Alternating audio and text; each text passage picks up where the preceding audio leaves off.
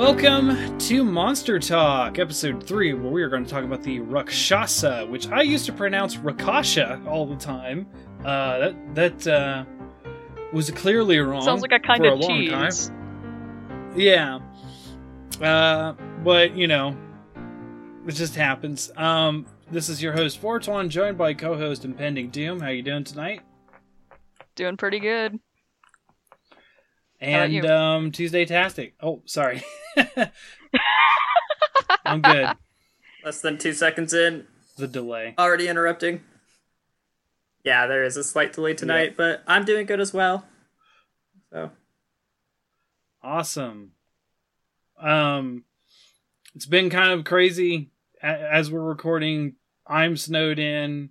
Um, there's snow in in the southern Texas and Mississippi area. People are freaking out, rolling blackouts in Texas, and um, Tuesday. I don't I don't know what your situation is there. You just snowed in or just normal? it's at business as usual. Uh, literally, like this amount of snow doesn't matter.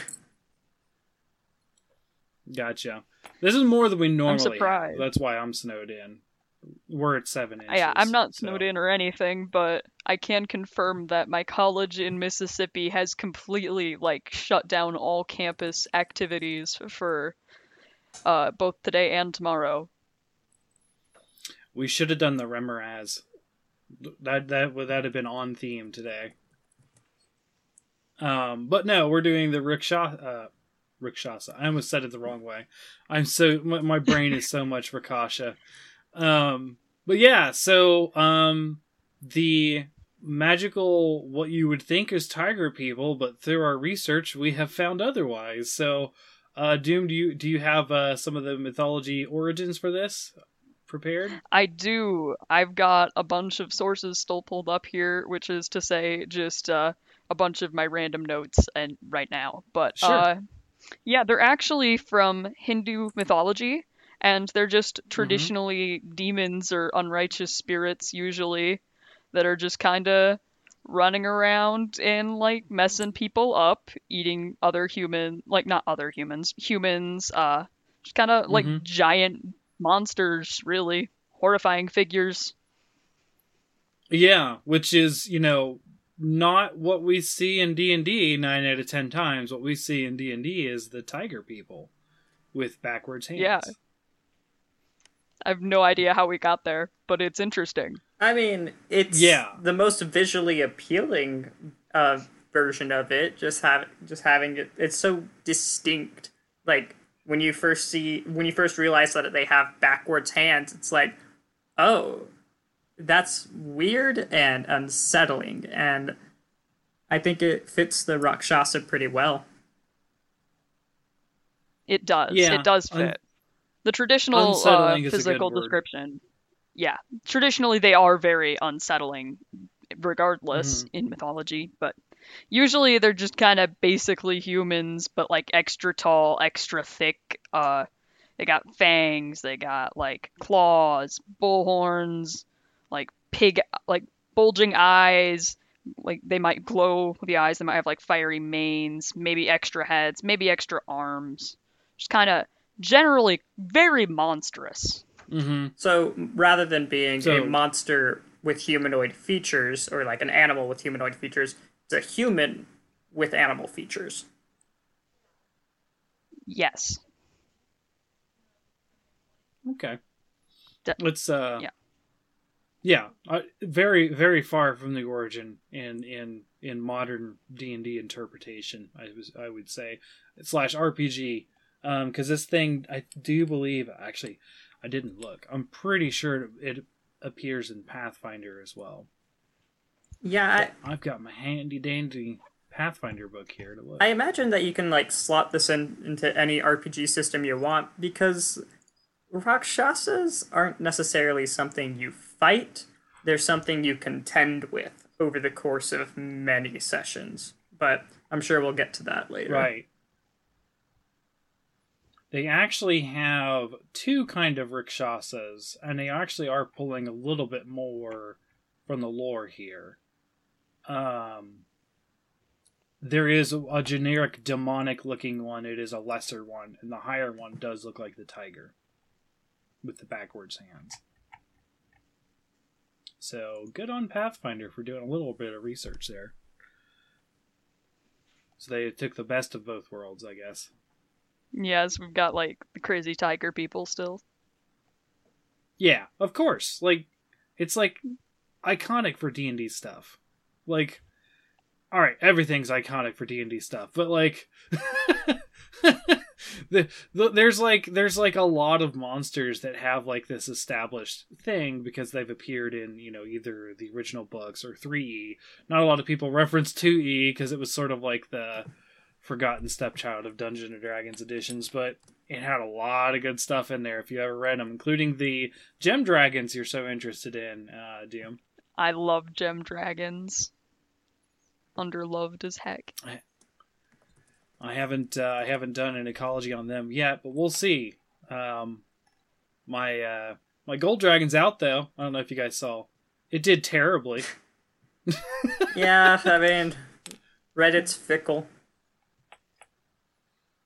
Yeah, yeah, it is. Especially uh long form content like I do these days. But yeah. Um so uh back to the Rakshasa. Have you guys ever used one? I have not. I didn't know too much about them until we started talking about them, and then I kind of went back and I was like, oh, these are cool. I have never used a Rakshasa, but I will say I've been in, uh, interested th- in them for like five years, and I wanted to like do this podcast Mm-hmm. to try to get myself more acquainted with them, so that way I can use them. Because the strength of the Rakshasa is just like you can put them in whenever, or you can take existing NPCs and turn them into a Rakshasa, and that it'll just work. Mm-hmm. So I haven't, but I Yeah, do Good want, with I do want to have this in my toolbox for the future. It's really Okay. good for like kind of messing with campaigns slightly if you want to make things a little spicier. Um I have actually used one. Ooh. Uh, now it was not, it was not in a let's say devious manner that that you would normally have a Rikshasa.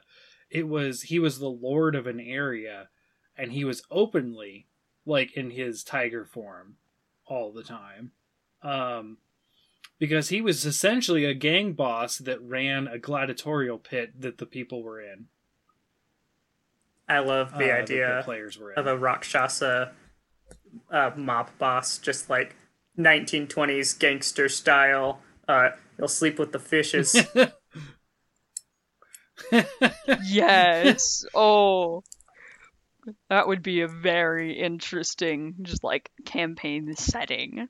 Just like Rakshasa mob bosses competing for like control of an area or something.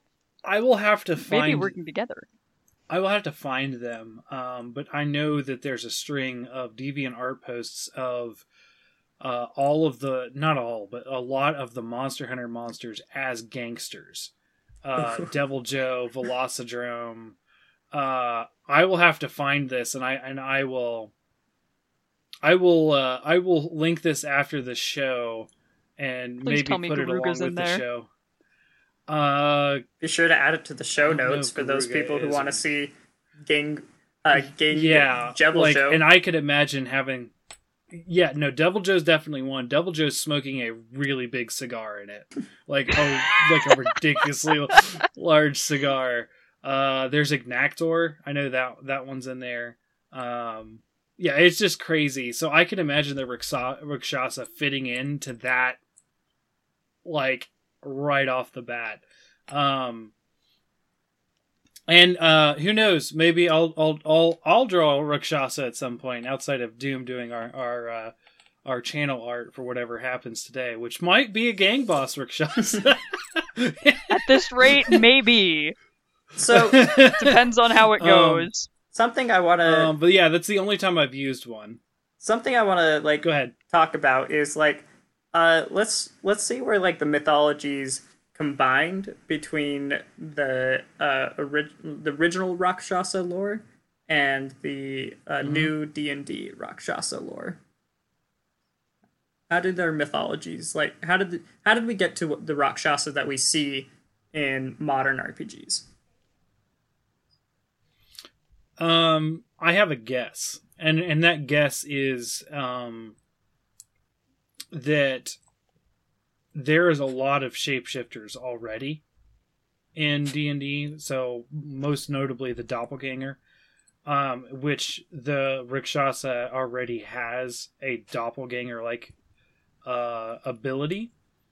I also would guess that since it become it comes from Hindu, and then I also saw it later went to Buddhism uh, as well. Buddhism adopted it, which I did I didn't understand that part on the notes when I was reading it because like aren't aren't isn't that like all peaceful stuff? Like I don't I don't really know Buddhism that well, but um didn't know Buddhism had evil spirits and stuff, but um um, I could see it as because if you remember uh, when we look at D and D, it comes from Wisconsin. It is an American guy who made like so. There's a lot of concepts in there that when you take mythologies from other lands, they you know to to better I don't know not necessarily understand because I'm not um it's not necessarily about understanding but to better like differentiate something coming from another culture, a lot of times they take on aspects of that culture, and a Bengal tiger is something that would come out of that region, uh, and that's they specifically um, the Forgotten Realms wiki specifically says that they often take the forms of a Bengal tiger uh, in the face. Um, but they did they did mention like we were saying before the show um, even stuff like mantises and gorillas and stuff. And I saw a really cool note that a more powerful one might have multiple heads. I liked that idea is a multiple headed rikshasa. Um, oh, that's sounds yeah, and that's again pulling from the original lore where more powerful Rakshasa did have multiple heads or multiple arms. Yeah. So like if you're out here trying to tell us that your Rakshasa is really powerful, give it like like make it basically a Hydra but Rakshasa instead. It all comes full circle. Mhm. Every episode will reference a Hydra somehow. It it does. It's the best monster. In my opinion. Um so uh uh, Tuesday, you you had a great idea about them being uh, outright enemies to gold dragons, and I did include that in my ecology as well, which you did in your gold dragon ecology. Yeah. So Um, uh, to the- touch on that, this in my article specifically. Uh, so the gold dragons in uh, fifth edition are styled styled off of Chinese uh, dragons. So very long serpentine uh, Yeah. creatures that are uh, very focused on like nature and uh, and for D and D specifically, like good, upholding good at all costs. The Rakshasa is the direct counterpart of that. They're evil. Um, they they are literally just evil spirits that are like the manifestation of well evil. And so for so I also took inspiration from the dragon being the antagonist to the tiger in like ancient Chinese mythology. There's a lot of art with that. Yeah, there's a there's a lot of art of them fighting and battling to the death, and I I drew a connection between gold dragons and rakshasas, both being the antithesis of each other, and they are and like gold dragons' sole purpose is to hunt down evil, and rakshasas uh, are like are schemers like they would they plan years in advance because they have eternity. And so i just I, I like to imagine this conflict between them where uh, rakshasa has these grand plans and a gold dragon is trying to uh, stop them at every turn. And so and like this is something that uh, lasts for generations because every time the gold dragon kills the rakshasa the rakshasa will come back in however many years uh, after it escapes the nine hells again. And actually, I think, Like a demon. yeah, uh, and I think that's a good time to talk about Mm-hmm. this aspect of the Rak- Rakshasa, the fact that they can come back from hell. And so, the Rakshasas in 5th edition specifically, their lore is built around the idea that they wanted to come to the material plane uh, back in the uh, ancient times, and because they saw a lot of potential there. and so they they gave up a lot of power in the Nine Hells. Or food. So that way, yeah, also food. Yeah. Um, so that way they could come to the material plane and eat humanoid humanoids alive. That's one part of it, and to just gain a ton of wealth. And I mean, Rakshasas are the the exact kind of people who would make uh, tons of money and then be greedy enough not to share it all. Kind of like today's billionaires, but Yeah, they decided to, you know, not vibe in hell and instead come out to the material plane just to get a bunch of money, eat people, and party. yeah. Um, but uh, That's a really small guest list if you keep eating them. Yeah, and the only way you can permanently kill a Rakshasa is if they die in the nine hells. So there's a big advantage to Rakshasas where they will have eternal life as long as they stay on the material plane. And so every time they're killed, they get sent back to the nine hells, and it can take them decades to get out of the nine hells again. And while they're in the nine hells, it's danger at every corner. Because if they die there, they're kaputs, gone forever but mm-hmm. and so they they want to be in the material plane and when they eventually do come back they're going to exact vengeance on the on the person who killed them on every single relative of said person on like every friend and their town like a rock a rakshasa if ro- if killed in the material material plane and has the chance to come back it will do everything in its power to make your life hell in the material plane. Uh, yeah, as soon as it can, at least, um, because there is that gap of getting back. First of all, it's kind of hard to. So maybe it is a I like good to idea think to that the kill them enti- for the short term, but Yeah. maybe not long term. Yeah, so- Although the thing is, once you have killed them and they're on their way back, they have all that time as they're getting out to sit there and simmer on how best to make you pay. they're surrounded by demons who are all That's true. whispering in their ears, "Oh, how, how are you going to do it? How are you going to do it?" And they come up with ideas. I will correct Yeah, devils, I- but yes. Yeah, technically, mm-hmm. there's a difference. There, there is a difference, and it, it annoys me. it's okay. Yeah, if I'm not paying enough attention, we, we I think we all make that mistake if we're not paying enough attention. Sure, yeah, demons and devils. Yeah, the, the literally the difference is where they come from, whether hell or the abyss. Yeah, at least in D and D lore. Um, I think that works the same in Pathfinder as well. Yeah. Um, So one way you could use the Rakshasa with their uh, long lifespan is if you have a campaign that has been going on for a really long time, or uh, you anticipate will go on for a really long time, introduce a Rakshasa now, and it, once the once the adventure once the campaign moves on from these heroes to the next batch of heroes, like if you manage to have a second campaign in a row in the same world and everything, bring back that Rakshasa as the primary antagonist. And that's very I you know I should ask Pan if she's ever used one because she's on Generation Six right now of her campaign. Um, that would be that'd be it. But she's more dragon focused. I know that. So we'll we'll see. well, Gold Dragon. The elves. Introduce that. It's true. Oh yeah, introduce Gold Dragon and his uh, angry Rakshasa buddy, who's definitely not a buddy. He's just kept as a slave by the gold dragon. just to torture him. Well, that if the Oh. Gold Dragon doesn't want to go into the Nine Hells and finish them off, that might be the best course of action. Just keep them For real. alive and just inert. Yeah. Just no, you're not going anywhere, bud. Just keep them in an anti-magic sphere. Don't let them get out of it. Mm-hmm. Yeah, that is that 10 is one levels thing. that is one lots thing and lots that- of magic. Yes. Um. Uh. I. I do find. Um. So I, I did put in, in in my ecology for the gold dragons that rivalry between um the Rikshasa and the gold dragons.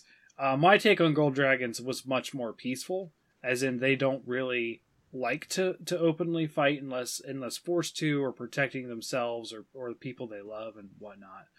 Um, but they do enjoy outright killing Rikshasa and sh- showing off to them and and stuff like that where it's like you can't do anything to me because I'm severely more powerful than you.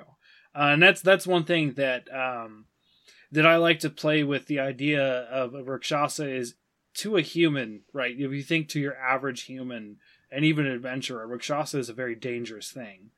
But Yeah. that gap the gap between a human and a Rakshasa is like doubly so between a Rakshasa and a gold dragon at, at the right age, right? Like, because gold dragons consider are considered some of the most powerful dragons, and dragons are considered some of the most powerful creatures in existence. So, like, uh, you were to say something, Doom? I, you know, going along with that idea, I think if this rivalry goes long enough between a specific Rakshasa and a specific gold dragon, maybe you write a campaign around it at some point where the Rakshasa mm-hmm. does enough planning to get the upper hand and the party has to somehow intervene before things go really haywire. and Somehow and the save yeah. the gold dragon who insists Because the- doesn't need help. Yes. The gold dragon's over here like, no man, I've got this. Like, I, I've got everything under control. This is like the 50th time. This is fine. And the Rakshasa's actually done something like stupid clever in the background. And the party's Okay. gotta, A, try to convince this dragon that's super prideful because it knows it's powerful. Like, no, Yes. it's done something. You have to take this seriously. And B, actually be able to deal with a Rakshasa. Yeah, and I think one of the biggest strengths of the Rakshasa is the fact that they can like hide. Uh, sorry, lost connection there. Can you guys hear me? Yep, Yeah. I can.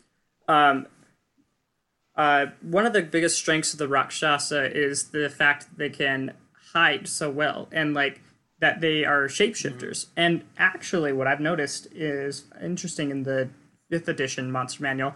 Rakshasa doesn't have innate shapeshifting. It only has spells such as Disguise Self, uh, which hides its uh, true form.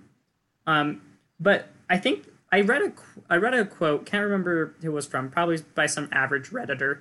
Uh, but uh, the quote was like, "If your party knows they're fighting a Rakshasa, Hmm. Yes. or if sorry, if a golden dragon knows of a Rakshasa nearby, it will do everything in its power to stop it because it knows that a Rakshasa is dangerous. Rakshasa knows this, so it's not mm-hmm. going to reveal its true form unless it absolutely has to. Unless it 100% can get away with it. Mm-hmm. And this goes back to what I was no saying at the beginning, where if you don't have a Rakshasa in your campaign yet, and after today you're inspired, take an NPC you already have and make them a Rakshasa. Because they're, Yep. Retcon. Ra- You're allowed to do that. yeah, It, it- yeah, you super are. Rakshasa Con.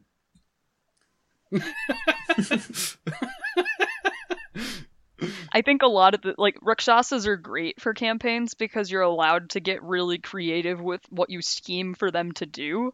Because I think Right. a lot of what I like a lot of what their threat level is is that they have the ability to just scheme and do all these things in the shadows and depending on how well you've set them up, it when everything starts to come to a head, it can be crazy. yeah, because the thing about the Yeah, no Rakshasa is it's not just the stat block, it's a crime empire. Mm-hmm. And they have everything at their disposal that they can use. So like, sure, they're only a challenge rating 13. Let's say your let's say your party's level 17 or whatever.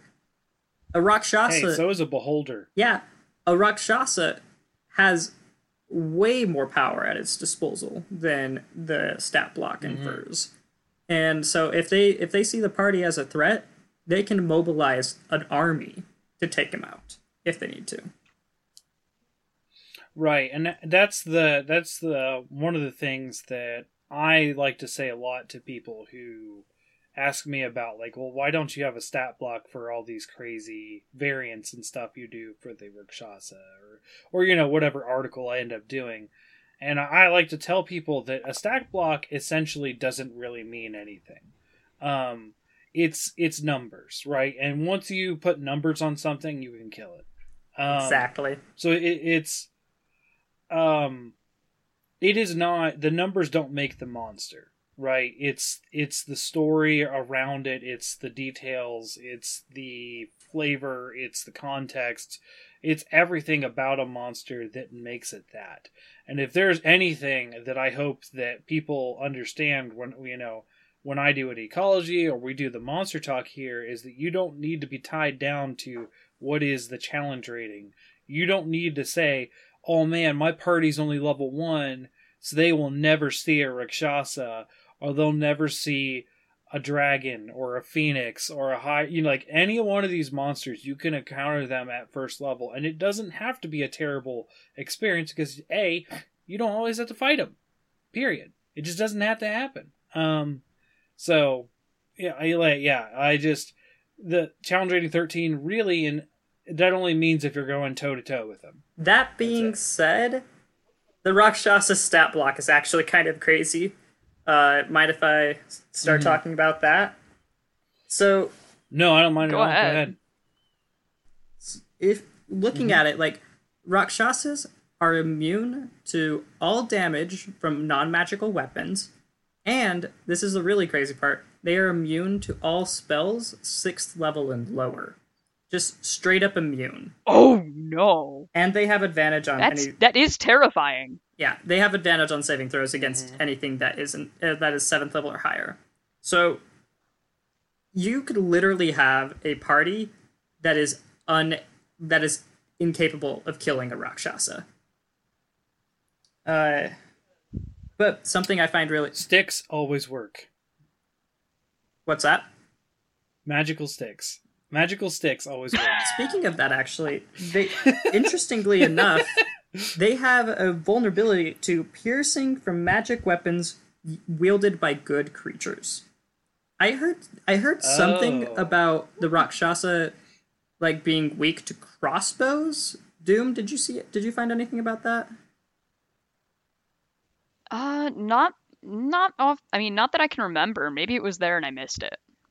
That's an interesting I, I didn't one. see anything about that, but that that makes sense. It is a pointy, piercing weapon, aka stick.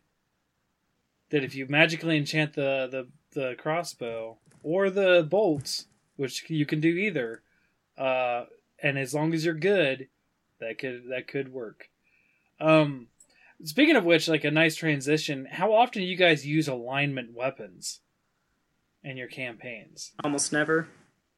Not yeah, no, I don't do it often. So so something that I haven't got to implement yet, but I've wanted to do for years is are you guys familiar with how Lord of the Rings does magic items? Like the the books Vaguely. and the movies? Mm, yeah, I mean Basically I've seen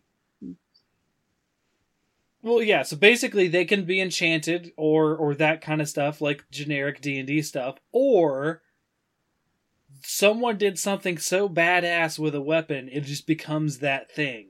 And that is how Sting be- got its name is stabbing all those spiders with Bilbo. And it wasn't it was a powerful sword to begin with, you know, like let's say maybe like an equivalent of like a plus 2 short sword. But like it got all this power from stabbing all the spiders that that tried to eat them in uh, his adventures, and so that when it got passed down to Frodo, Sting uh, inherited some abil- abilities, and I that's the way that I like to do magic items, and I like to assume that weapons and stuff would take on the properties of people, including good, which the Rakshasa does well to sort of facilitate that if something's wielded by a good person, like their intentions could come through the power in that weapon. And, you know, assuming that's the case. Um, the the campaign that uh, that I have recently been DMing, we've been going very by the book Pathfinder 2 because we're all we've all been um, learning that system. to a degree. It's my first time DMing in that system, but when we come off a hiatus here soon, um, I am saying, okay, we now know the rules. Now here's how we're going to deviate, and that's going to be one of the things I do. Is is the more the Lord of the Rings style of magic. Uh, I'm not going to eschew the established rules of the magic magic in that book, but the Rakshasa would be a good way to display that. Yeah, So I might end up using. I actually just did some research Oh, on yeah. the crossbows uh, dealing uh, or killing rakshasas, and apparently in older editions of D and D, if you cast bless on a crossbow bolt and then shot a rakshasa with it, it would kill them instantly. I, I love it. yeah, I haven't found out. That's how the level one party wins because level one is able to get bless in those systems, and bless was like uh, I don't know. Have you guys played? Um, uh, you guys haven't played in older systems, right? Uh, I Not played a little bit no. of three point five. Okay. Well, I was more talking about first edition or second edition, but um um okay, so there is a game. Uh it is available. I think it's usually on sale, but like not on sale. There's a collection of like let's say old 80s 90s RPGs and one of them is called Eye of the Beholder. And if you guys have ever played this, it's a D&D themed. It's in you're beneath Waterdeep or something. But bless is like one of the most powerful spells you can have because all it gives everything like a plus to hit and a plus to defense and all this stuff. So having a cleric in your party that's able to bless everyone has always been like a really big thing. But in later editions of D and D and other things, bless is like plus one to hit, and people are like, ugh, snooze, like like that kind of thing. But I love, I love that bless can auto kill a rakshasa. So like, cause like bless was like a thing like back then. It was like, oh no, we got bless on, we're buffed. Like that used to be a big advantage, but it's you know power creep over the years has uh, really diminished its use. But hey, you know, I fully encourage. Hey, a blessed crossbow bolt could kill a rakshasa. Yeah, You know, assuming Yeah, that can make a really you know it's a rakshasa. interesting campaign idea where uh, the party comes across an insurmountable foe. And you got to be careful with insurmountable foes. Like I, I have done foes that don't take any damage unless they solve the puzzle. They're tricky to work with. Um, but let's say you have a party of like level five characters. They don't have any magic items, um, and their highest level spell is third level. But they need to take out a Rakshasa you could introduce this uh, the idea of the blessed crossbow bolt and just make it something that they have to like work for and as long as you don't put them in a situation where one they think they can kill the rakshasa when they currently cannot uh, and uh, two just make sure that they eventually get the knowledge of like how to defeat it i think i think that could really help um, to like allow you to introduce the rakshasa to lower level characters and have it be interesting because the Rakshasa it does not deal a lot of damage. Um, it it can be terrifying because it has spells such as like dominate person, um, and uh, and that stuff. But it It's a pretty terrifying spell. it's it itself does not deal that much damage. So it could safely be uh, introduced to lower level parties, and they just can't kill it. The Rakshasa could just stand there, take all their attacks, like literally get stabbed. Um, if you guys have read, have any of you guys read Mistborn by Brandon Sanderson? Yes! No. Okay, Oh my god, I Well- love that book. there's a scene in the book where uh, this uh, thing called the Lord Ruler, which is this really old ancient guy uh, who's got really who's really really powerful, much much stronger than everything else around him. Uh, minor spoiler for the book, but uh, he gets stabbed by a spear, and he just he doesn't even notice that he got stabbed by the spear. He's so powerful. And uh, and like something similar could happen with the Rakshasa, where your your adventurers could like slash like use a great axe, like cut into its neck, and it'll just pull it out of its neck, and you'll just watch the tissues regrow because it just can't be killed by non magical weapons. Um, and I don't know how you want to reflavor that, uh, but um, like just having introducing that kind of like the cockiest villain of all time because the villain just knows you guys are worthless to me and maybe have it and maybe the reason the Rakshasa doesn't kill the party is because it's like it thinks it can use them.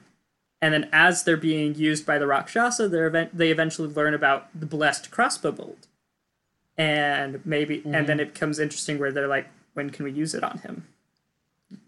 So mm-hmm.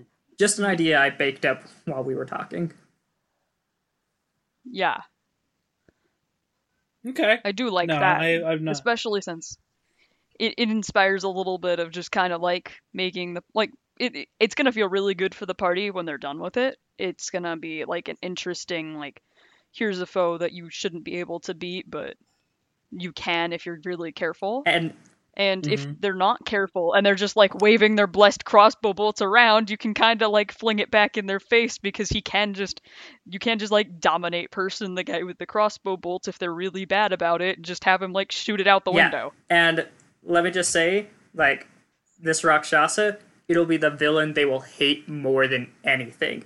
My experience with villains oh, is if a party cannot kill the villain or the villain gets away from them without being killed, instantly they become threat number one. We will do we will destroy towns and countries to take out this villain. And so like if you give them a villain that cannot be killed currently and then uses the party, be prepared for some very strong words from your players. But that will oh, make oh, yes. the, that will make the satisfaction it, of defeating the villain even better. Oh yeah, and it it's gonna make them think all the harder about it too, get into it more. I it's a really good idea. Yeah, just tread with caution right. is all I want to say because if your party is stubborn and thick-skulled and continues to attack the Rakshasa to the point where he's just like, "I don't need you, I'll just kill you all," that's a problem. Yeah, uh, use discretion. uh, an aspect that um, stands out to me a lot with uh, Rakshasa are the fact that they are powerful sorcerers as well, and able to do innately a lot of spells, but also I've seen if you guys uh I don't know if there is an equivalent in 5th edition but there was in 3rd called the Monstrous Manual and I don't know if you guys uh, are familiar with that but it's a whole book on here's how to play uh, monsters as a playable character class. Mm. And it's obvious that um, some of them are powerful, of course. So, what you would have to do if you start at level one, you would have to basically progress up into the monster's level cap, and then Rakshasa was like level 10 or 12 or something like that. And then you could start taking classes after that. So then, because uh, essentially, what you're doing is you're just making an ultra powerful Rakshasa. Um, it sounds like one of the things 5. that could be. Yeah, I mean that's that. Yeah, and it works in uh, Pathfinder One as well. Um, and one one of the things that uh, Rakshasa are renowned for is their just innate spell casting. So, what happens when a Rakshasa is like, you know what, I'm going to delve more into the arcane arts. And then that Rakshasa is, let's say, a very powerful wizard. What can a very powerful wizard do near end level? What what is the scariest thing? You kill them and they There's play... a lot of really scary things. You kill them, they go to the nine hells, and then they come back in ten minutes later. Right, because that's how long it casts to take takes to cast Portal. Not to mention, if that is how you're doing it, and you're having this as like a boss for like a really high level campaign, may I just say, yeah. if you have access to enough money and you're giving this thing like wizard spells, if you let this thing set up a bunch of glyph of wardings that it just activates for the final fight, this thing can turn into an insane monster very fast. TPK. Final boss TPK. Wouldn't that just suck? Yeah. Like like I mean liches are bad enough being able to come back every few days, but just just imagine that they kill this with using all their high level spells because uh, it can only be affected by seventh level spells or higher. They finally kill it, and then it comes back, and it's just like, I'm not done with you yet. And we've only got it started. Start boss fight phase two. Yeah, and then, This just and the thing is, it doesn't stop. It just does not stop Yeah. unless they like go to the nine hells and like forcibly kill this thing as soon as it gets back phase down there. 14, the put them on a spellcasters are clock. entirely out of spell slots. The fighter has 20 hit points left. Uh, we need to figure out how to get to the nine hells and stop him there. Yeah, Somebody get the blessed crossbow bolt. Yeah, go find a blessed crossbow bolt. We need it. Doesn't matter that we're 20th level. I just I like to imagine that like this high level party is like, huh, and they've got this new player who's insisting like, no, I want to learn how to play the game from level one. All right, dude, you're gonna die. Like you're level one, coming with us. And he's like, but I can bless things. See, it's this little cool. yeah, whatever, dude. And then bless the crossbow bolt. Doink. Yeah, you, you as a DM They haven't get even the told final them. hit. You haven't even told them yet that that's how that's how to Oh, kill it, and they just randomly decide to do it. Right. Yeah, he's, he's just Oh, like yes. that's just That's his the best thing. part. That's just his thing is he likes to bless his crossbow bolts, and people are like, why? Why would you do that? Like, Well, DMs out there, The if thing you is, have a player, like players do that stuff too. yeah, any DMs out there with a player who who exclusively casts bless on crossbow bolts, we have the villain for you.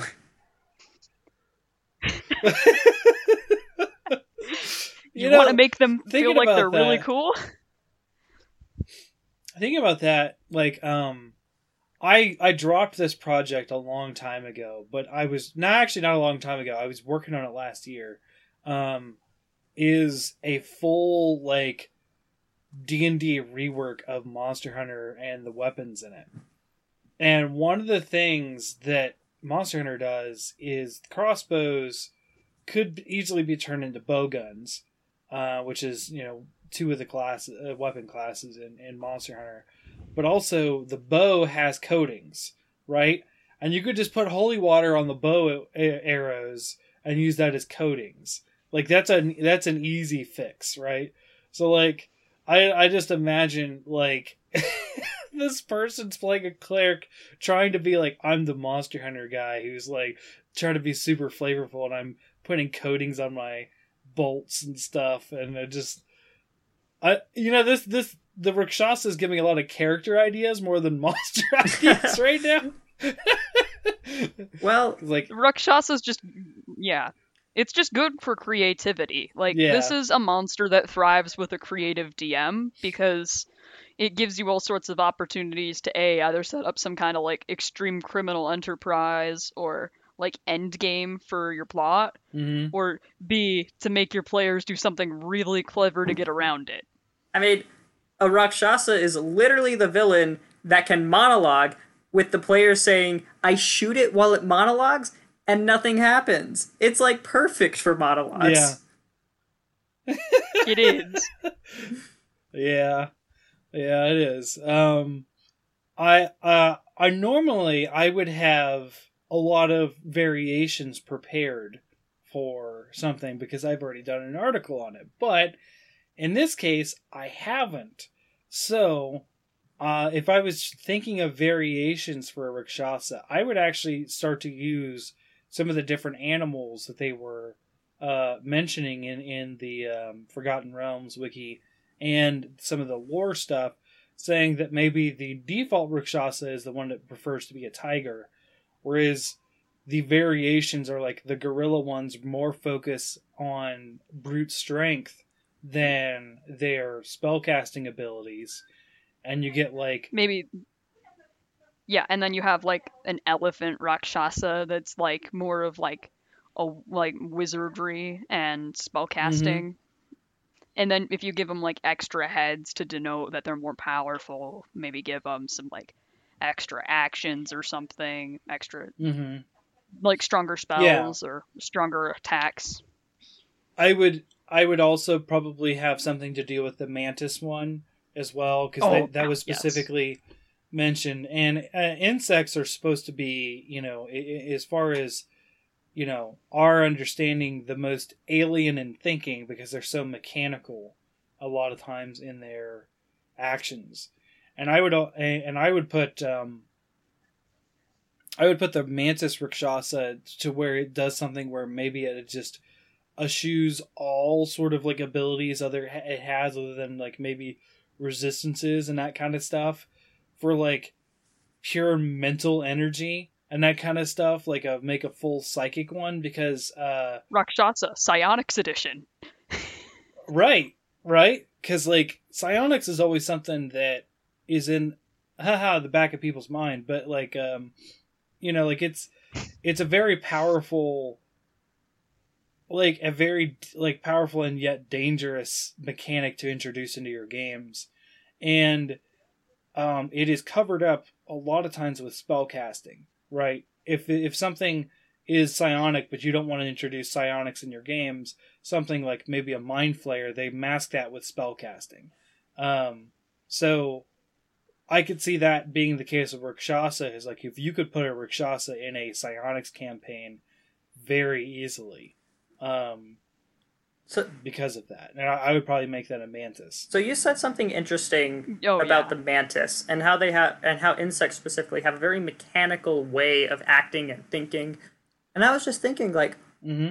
what would a how would the psychology of a mantis rakshasa change because like we already talked about how a uh, like a bull uh, rakshasa would be much more physical or gorilla that's what we said originally would be much more physical and probably think uh, more in brute strength types of things Uh, whereas well, how would a mantis rakshasa think? What what would be powerful for an insect rakshasa? What would be end game for like an insect rakshasa? Like depending. numbers. Insects a lot of times are numbers. Now, mantises not in particular, no, because mantises aren't social. But for bugs in general, numbers, Yeah. So I would say. whatever head you choose for the rakshasa, I think that should affect the way it acts. Because like the Bengal tiger, which is usually used as rakshasa, it's a good example of a, a very powerful, prideful creature that will uh, surprise attack. Even though it's this really powerful animal that can like go toe to toe with most living creatures in the world, it will still sneak attack because that gives it an advantage, an even greater advantage than it would already have. So, for, uh, for example, a Beng- Dirty trickster. yeah, a Bengal tiger Rakshasa, they will make sure that whatever situations that they scheme and manipulate towards will always leave them with an overwhelming advantage. Even if they were already guaranteed to win a fight or a scenario, like a political scenario, they will still take every single step possible to give themselves the advantage. And I, I like the idea of thinking how different heads can change the way a Rakshasa will approach the same end goal. Yeah. Okay, going along that line, hypothetically, maybe since like the higher level Rakshasas in mythology have multiple heads, maybe we get chimeric Rakshasas. Where it's got like a head of like a tiger, got like a head of a mantis here, and like then you merge the two a little bit and just kind of stack it. So not only does it have like this kind of alien way of thinking and like the deeper like lens into psionics and whatnot, but it is also here to just like do all the crazy prideful like extra step scheming stuff, and it's just you just start stacking it. Do you do you make it like an ettin where they are separate minds though? I'm not sure that's how the lore portrays it though. Is the thing I think that I think the heads are probably on the same page. They're Probably, yes, because they're probably both evil and intelligent, and they would understand a work. The reason why an ettin doesn't work is because they're dumb. So you could have separate minds where it is two heads are better than one, because the other one is like, let's say, let's say we have a Bengal tiger and the mantis, right? And the the Bengal tiger, what's what's what's its downfall?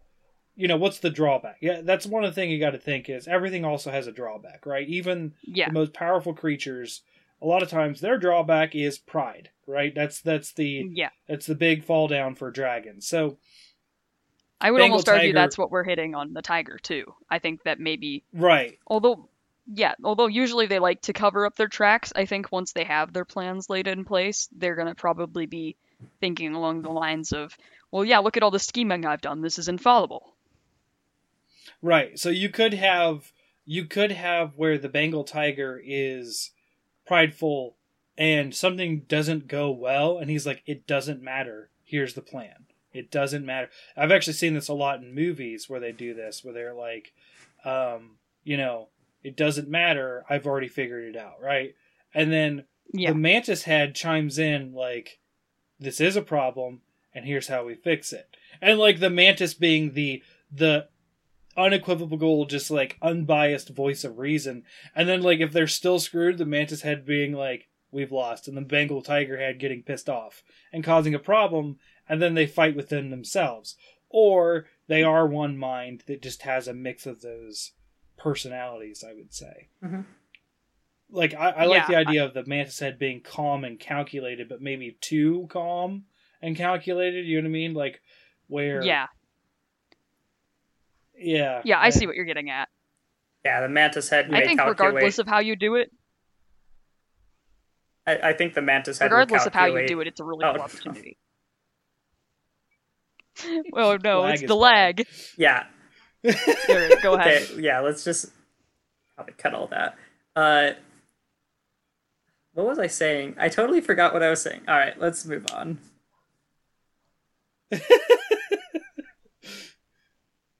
Um. So yeah. So the mant- mantis head. I like the multi-headed thing.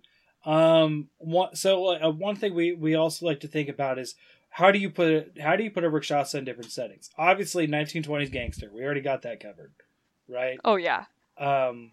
I think regardless of setting, you- you... can have it around is just kind of like Faustian bargains are a thing regardless of setting. And I like the idea Mhm. of a Rakshasa being a source of a Faustian bargain, and then at the end it comes back to bite you really, really hard. Maybe your Mhm. players are in a tight spot and they're kind of like left with a choice between well, here's this guy who's offering help. He's maybe a little shady, but you know, it, it, it seems like it would work. Or maybe there's like this much harder, longer, significantly more agonizing way to solve a problem.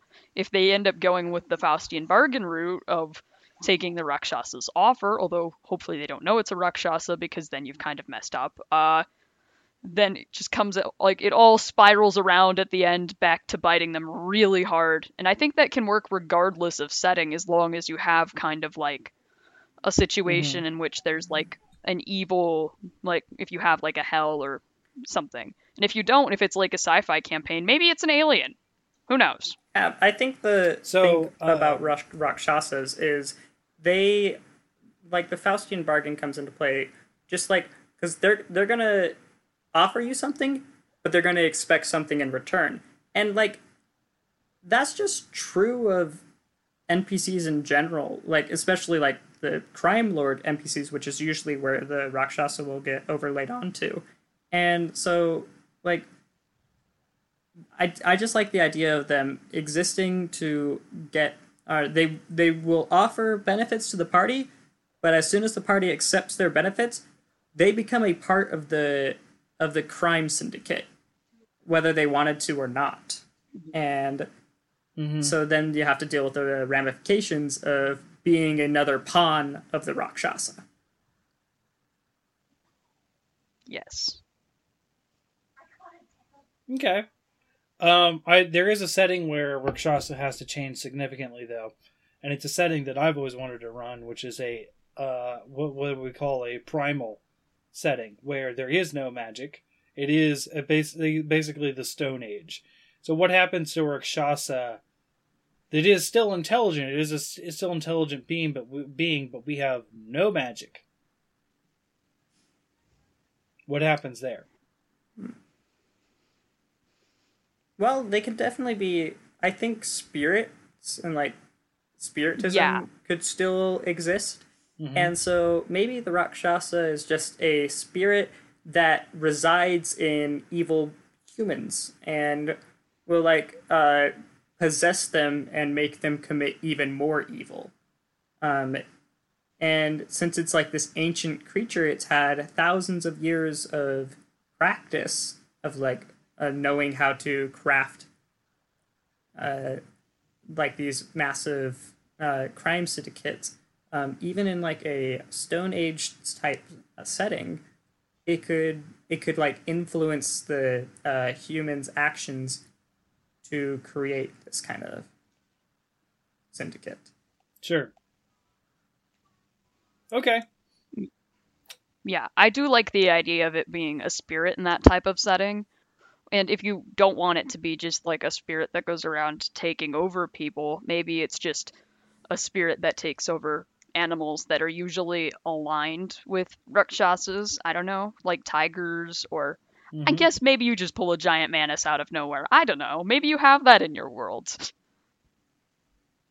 I I could see it being like a cult leader.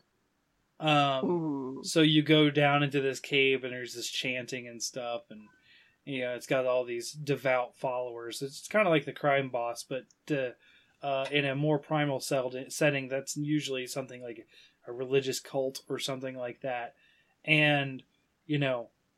You could still have something that is imbued with, like, let's say, demonic power, or in this case, devilish power, because they are you know, immune to non magical abilities, you could still keep that where it's like, how the heck do we hurt this thing? Like it's just not it's not able to be hurt. And just because there's no magic doesn't mean you can't have, you know, physical resistances and that kind of stuff, I would think.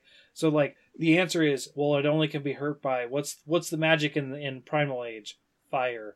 So like you can only do it with fire damage or that kind of thing or you know you you introduce a form of magic in spirit magic or something like that or or something like that that would be my thought with a rakshasa um it reminds me of Shere Khan um from have you guys uh, the Jungle Book.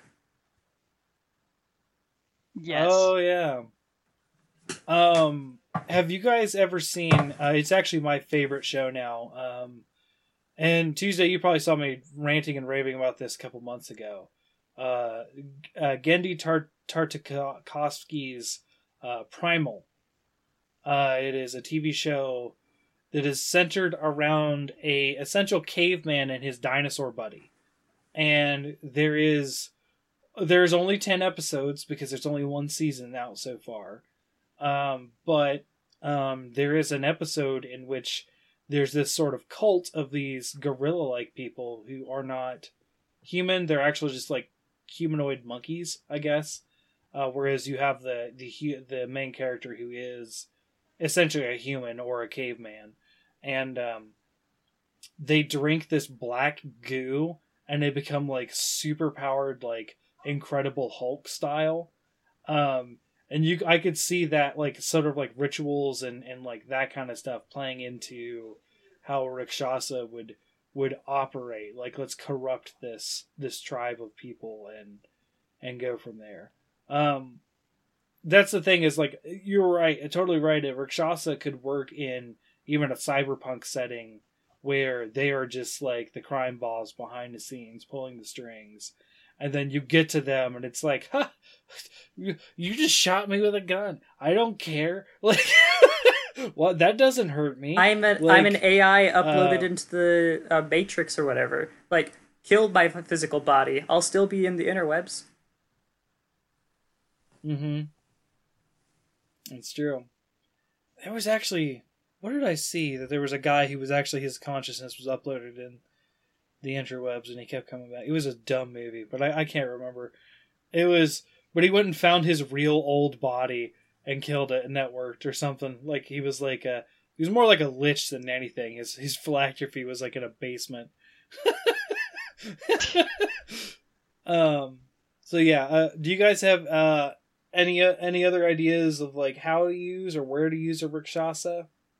In No, I think it's pretty. I think it just like in sheer versatility because humans have all these like innate ideas for devils and fiends where it's like they are Mhm. working in the shadows to pull strings. Like it fits so well into any setting that as long as you have enough creativity, you can have a Rakshasa like creature in any setting feasibly. I think the main thing to remember is they have years upon years of experience, and like as long as they're an ancient Rakshasa, I mean, it could be interesting having a new Rakshasa trying to Could be a Rakshasa baby. yeah. A Rakshasa baby. Um, but for the most part, I like to imagine them as these ancient beings that have spent uh, so long. Um, sorry, lost my train of thought. Uh, just these ancient beings that have like spent years upon years uh, just refining their craft, and their craft is being evil. Mm-hmm. Uh, there is one thing I saw in my research we haven't mentioned, and it's entirely unimportant to anything we've said today. But uh, apparently, the word for a rakshasa that is female is a rakshasi. Oh yeah, I remember. That's I it. remember seeing that. Um, yeah. Any last words about the Rakshasa? That's A Rakshasi? rakshasi, rakshasi.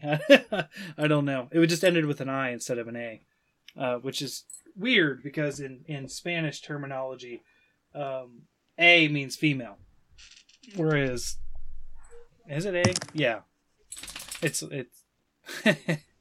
um.